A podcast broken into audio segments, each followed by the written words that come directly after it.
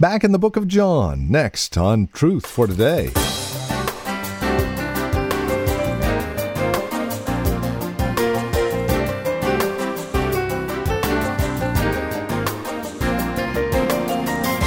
And again, welcome. This is Truth for Today with Pastor Phil Howard from Valley Bible Church in Hercules. We're back in the book of John today, chapter 5, verses 31 through 47. It's here that we get another witness of the Lord Jesus Christ and who he is, and the validity of who he says he is. It's found here in the witness of John the Baptist. Join us as we take a look at this witness and the joy that we find in understanding the significance of this witness. With this edition of Truth for Today, once again, Pastor Phil Howard. Jesus received John's disciples and he said, You go back and you tell John, the blind see, the deaf hear, the dead are being raised again, and the gospel is being preached to the poor. I'm doing everything Messiah is supposed to do. You go tell my discouraged servant he wasn't wrong about who I am. Go tell him. You may have your moments, but guess what? He keeps on showing, I am who I said I am.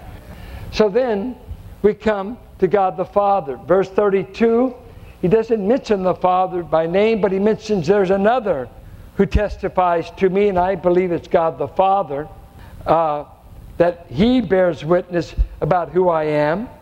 And then he goes down Verse 37 And the Father who sent me has himself borne witness about me. His voice you have never heard, his form you've never seen, and you do not have his word abiding in you, for you do not believe the one whom he has sent. Father, how have you witnessed about your son? What about the baptism? a voice came out of heaven. What did he say? This is my beloved Son. And the Spirit descended like a dove. The triune Godhead showed up at the baptism of Christ. The Father spoke, the Son descended, and the Son was baptized. The Father showed up at his baptism. Mount Transfiguration, Peter got carried away and started a building project. Whips out three tents we're going to build one to Moses, one to Elijah, and the father interrupts. Whoa, whoa, whoa, whoa, whoa. My son has no rivals. My son doesn't compete. Moses can't hold a light to him. Elijah can't hold a light. If you're going to build anything, Peter, you build it to my son. Hear him. This is my son up here on this mount. Hear him. The Father, all the way through the narrative of John, is attesting his love for the Son, his uh, identity. Let me tell you, you can't go to heaven believing in God, just the God of your own imagination. You must believe in the God who has a son called Jesus, who died for your sins, who rose again, who ascended, who is coming again. You cannot know God. You can say, I worship uh, Mohammed, Allah, uh, the God of deism.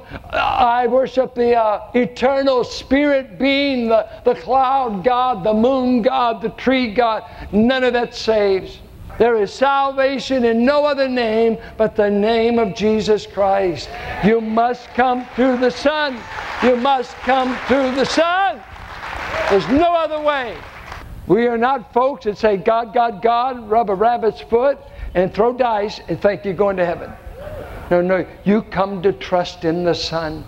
How could God let anyone into heaven who wouldn't come through His Son?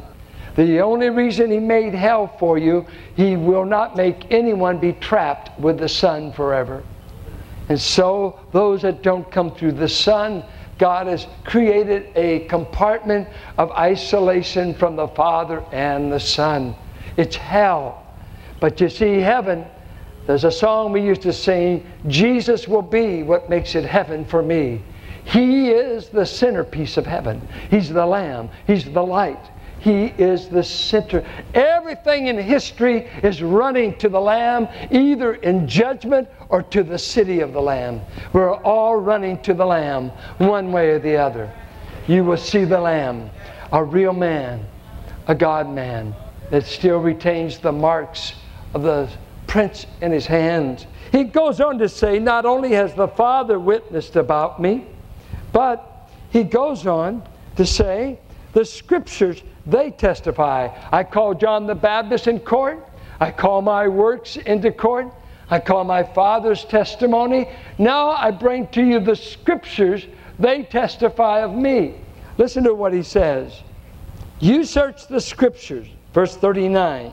You search the scriptures because you think that in them you have eternal life. Do you hear that? You study the scriptures, talking to the religious leaders. He's not talking to Joe's pool hall. This is not at the Antlers Bar. He's talking to the religious leaders who say, You're all mixed up theologically. You don't know who you are. And we're going to kill you by saying that you are the Son of God. We're going to kill you. Mark our words. He said, You study the scriptures. The people that saw to it he got killed were Bible scholars. They knew more Bible than anyone in this place, especially the Old Testament. They didn't have a New Testament, but they were full of Scripture.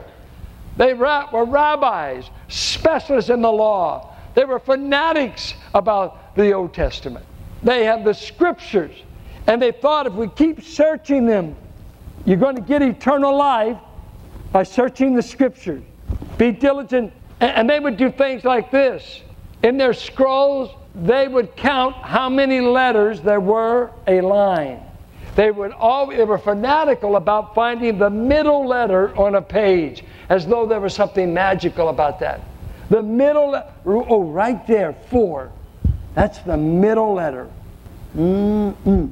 Honey, I found the middle letter. Four. Was so what? Uh, uh, he, used the word no a hundred times. Good. You can count. Well, there's a million Philistines. Imagine you get a love letter from your girlfriend in the days that they wrote, not text, they wrote. That text, and you can't smell text. You gotta smell a little midnight in Rodeo perfume to get a real love letter, honey. Come on. It's the smell that counts and, and you're reading, and, and I see you say, hey man, oh, oh, you got a letter from your sweet, yeah. She used 100 words. Oh, great. She misspelled three. What did she say? I don't know. I, I was just counting letters, just counting words. That's how bad the Jews were. Counting this, detail, this, that. And you think some way, if you just study this enough, eternal life is a Bible worn out. No, it's not. We don't worship the Bible. The Bible, that's just ink and paper. That doesn't save anybody. It's who it's about that saves. My Savior is not a book. There's a book He gave that told me I needed Him. I worship Christ, not a book. Because you can read this book all you want, all your life. You can go to all the Jehovah Witness Bible studies you want. And you go to the temple for the Mormons all you want. And you can study this and Moroni and still not find him. You won't find it in Moroni. You won't find it in rice You just won't do it. It's Christ. It's Christ. But you can study the Bible I, I know people, they got all kinds of verses memorized, and I've seen them quote me verses while they were going into sin. It's amazing how much Bible handling you can have, and, and you still don't understand. Because you see, if the Holy Spirit doesn't remove the blinders on your eyes, that he said in 2 Corinthians, when the Jew today reads the scriptures, He's got blinders over his eyes and he can't see Christ. And I'm afraid some of you can't. More Bible teaching goes on and no Christ. We're in love with studies but we're blind to Christ. A lot of preaching in this country has no Christ in it. Five steps to be a success, six steps for a great marriage, nine steps on how to raise children that have already moved out of the house. Uh, you know, 90 ways to overcome depression.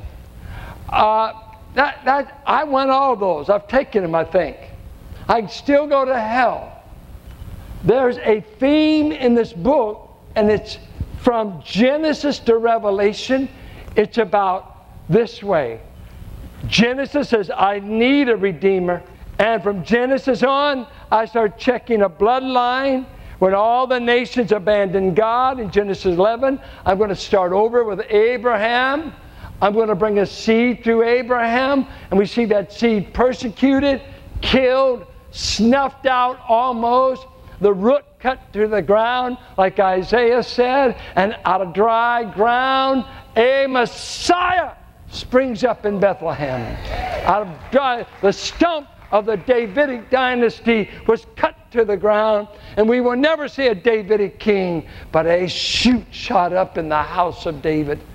A little shoot came up and said, Watch out, we've got that that stump that's been cut off in Kings and Chronicles and all the judgment and the dispersion of Israel. Don't you worry, Israel. There's a branch coming out of Judah, and in that branch is Messiah. And a little girl is going to bring Messiah into this world. See all the way my need for a Redeemer, the channel that the Redeemer will come through. In the Gospels, the Redeemer shows up, introduces himself, does his work. He's crucified. His church is born in Acts. He talks to us in the epistles how the people of the redeemed ought to behave. And then he hangs out there. I'm coming again like I came the first time. I'll come in power. I'll come riding a white stallion out of the heavens. I won't come meek and lowly. I'll crush my opposition and you will reign with me forever. It's all about him from Genesis to Revelation. No matter where you cut this book, you're either seeing him come, you're seeing your need for him, or he's come. This is what he's going to do. The Bible is about Christ. It's about Christ. If you missed Christ, you missed everything. One of our missionaries, uh, when we were in uh, New York some years ago, uh, Carol and I was over in the Manhattan area doing Behold Your God campaign with our uh, Jewish evangelists, uh, Jews for Jesus, and uh, Oded happened to be working in an area that uh, rabbis would leave their neighborhood and went to certain bars uh, in Brooklyn at night just so all the rabbis can meet together, have a drink. And so, uh, what our guys did, Oded and his team, they would stay sometime till 2.30 in the morning till the bar closed so they could witness to these Orthodox rabbis. And uh, he said, so often when he engaged with the rabbis, all they could quote to him was Torah, the first five books of Moses, because that's where they live Genesis, Exodus, Leviticus, Numbers, Deuteronomy. That's it. He said sometimes he would read to them Isaiah 53, and he said he had rabbis say to him, We never heard of this before. And he said, You never heard of this before? It's in your prophets. And we don't read the prophets. We only read the law. Just the law. We want to know those 613 rules that Moses gave. We want to know if we can eat frogs or gnats. We want the kosher laws. We want to see the Sabbath laws. And so they're over here in all the rules and Sabbath and uh, what's clean, what's unclean, uh, how to kill a, a, bull, how to kill a lamb, uh, how much we can leave on the altar, what the priests are supposed to do, all of that, right? Let's see, right about here, uh, for, for them and the rabbis, it all ends right about there. I haven't read the rest of the story. Isaiah, yeah, he will be wounded for our transgressions. He will be bruised for our iniquities. The chastisement that brings us peace shall fall upon him. All we like sheep have gone astray, but the Lord hath laid on him the iniquity of us all. But it pleased the Lord to make his soul a guilt offering, for he shall see and rejoice in the day that he has an offspring as the result of his death. Look unto him, and you shall be saved, all ye ends of the earth. Have you ever read that, Rabbi? No. Christ said, You're searching the scriptures. You think you can find eternal life, and the theme of all the scriptures is standing in front of you. I'm doing everything the prophet said Messiah would do. I was born in Bethlehem. Messiah is born in Bethlehem. Micah 5 1. I was born of a virgin. Isaiah 7. The kingdoms are mine. Isaiah 9. Atonement will be made. Isaiah 53. I'm the seed of the woman, Genesis 3:15. I'm the greater prophet than Moses, Deuteronomy 18. I am the one the scriptures are all talking about. And you've got caught up reading all the side scripts and the instructions and all the rules. It's like some folks in church, they know all the rules, they just don't know Christ. They're churchy to the tip of their fingernails, but they don't know Christ. They're on the board. They know how we ought to spend every dime, but they don't know Christ. That's why they don't sing. That's why they don't pray. That's why they don't give. They're sitting in the garage, but they haven't become a car. They're in the right place, but until you see Christ, it's the work of the Spirit. You remember when those two were walking on the Emmaus Road and uh, and he joined them. he said, How are things going on in Jerusalem? He said, Well, haven't you heard? This man Jesus showed up, claimed to be Messiah. They've killed him, they've buried him. Come on, you need to read the Jerusalem Gazette and get caught up. It said he began with Moses and the prophets and showed them everything that spoke of him. Let me say this to you if you hear in this pulpit nothing but do's and don'ts, and you hear a whole lot of stuff, at least if it goes at least three weeks without Jesus being in this pulpit, I want you to yell out there, I won't be a witness. I'm a witness against you. Bring him up. I want to hear about Christ. I'm a Christian. I'm not a law follower. The law saves no one. Do you want the law? Join Israel. Galatians 3 said the law was a schoolmaster that led a child and led them and took care of them. But when dad came home, the schoolmaster turned you over to your father and said the law was until Christ came. It led, it led. The law saves no one. Scriptures save no one. Christ saves. Christ saves. Don't care how much Bible you memorize. Now, once you become a child of God, you're supposed to get a voracious appetite like a child that desires milk, the milk of a mother when they're born. Hunger is built in. You know, when I see someone that says they're saved, the first thing I look for is, are you hungry to know? Are, are, you hungry for? No, no, I feel pretty good. You, you must have been born again. All babies are born with hunger. They want to know. Can't get enough. I know people read the Bible through seven times the first year they were saved. Couldn't get enough. The law couldn't save. The law brought me to the one that saves. You search the scriptures.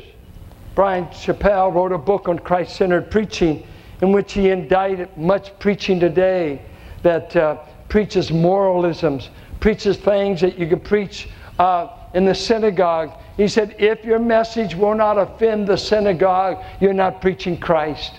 We are not passing on moralisms and nice stuff, and we're not just prophetic nuts that like prophecy and don't want to talk about Christ.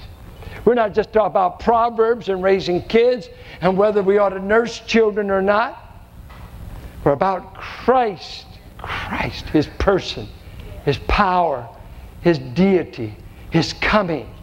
Everything He alone saves. That's what scares me sometimes in Sunday school teaching. Do you ever get to Christ? Just telling them about Noah and the ark won't save. You got to tell them there's a greater ark here than what Noah built. There's an ark called Jesus. You got to get on board. He is the one that saves. There's someone here greater than David and Goliath. Christ is my David who went into the valley of death and there conquered sin, death, and the grave. He is my conqueror. He's my Savior. It's not just little stories, it's about Him. History is His story. Well, I'll calm down. Uh, he goes on to say, You refuse to come to me that you might have life. You refuse. I do not receive glory from people, but I know that you do not have love for God within you. All men do, are born without love for God. That's your natural state. I do not know. I know that you don't have this love for me. I've come in my Father's name and you don't receive me. If another comes in his own name, you will receive him. Like I said, 60 false messiahs appeared in the first century. And an Antichrist will show up eventually. He'll come in his own name and you'll receive him. Anybody that promises you peace. Uh, how can you believe when you receive glory from one another and do not seek the glory that comes from the only God? Do not think that I will accuse you to the Father. There is one who accuses you, Moses, on whom you have set your hope. For if you believed Moses, you would believe me for he wrote of me. But if you do not believe his writings, how will you believe my words? It is an astonishing thing to be told as a Jewish man, a Jewish rabbi, Moses will meet you at the judgment of God and he is going to accuse you to God. He's going to tell you, you haven't kept the Ten Commandments. You broke more commandments than ten and you can never have God's approval by law. No man has ever kept the law but Christ. Come to Christ. And God gives you credit for keeping the law because He imputes Christ's righteousness. But He said He's going to meet you. Israel, you think Moses can save? He's going to be at the white throne judgment. And if you're Jewish, and you rejected me, I'm going to have him step forward. And his finger will say, You missed the one I wrote about. You missed the one that every lamb that was slain pointed to.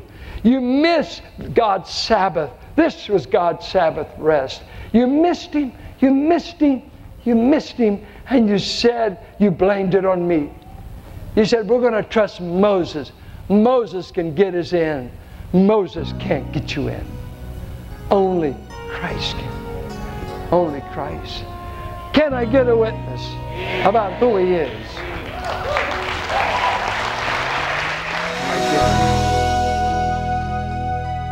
In John chapter 20, verses 30 and 31, he writes, Therefore many other signs Jesus also performed in the presence of the disciples, which are not written in this book.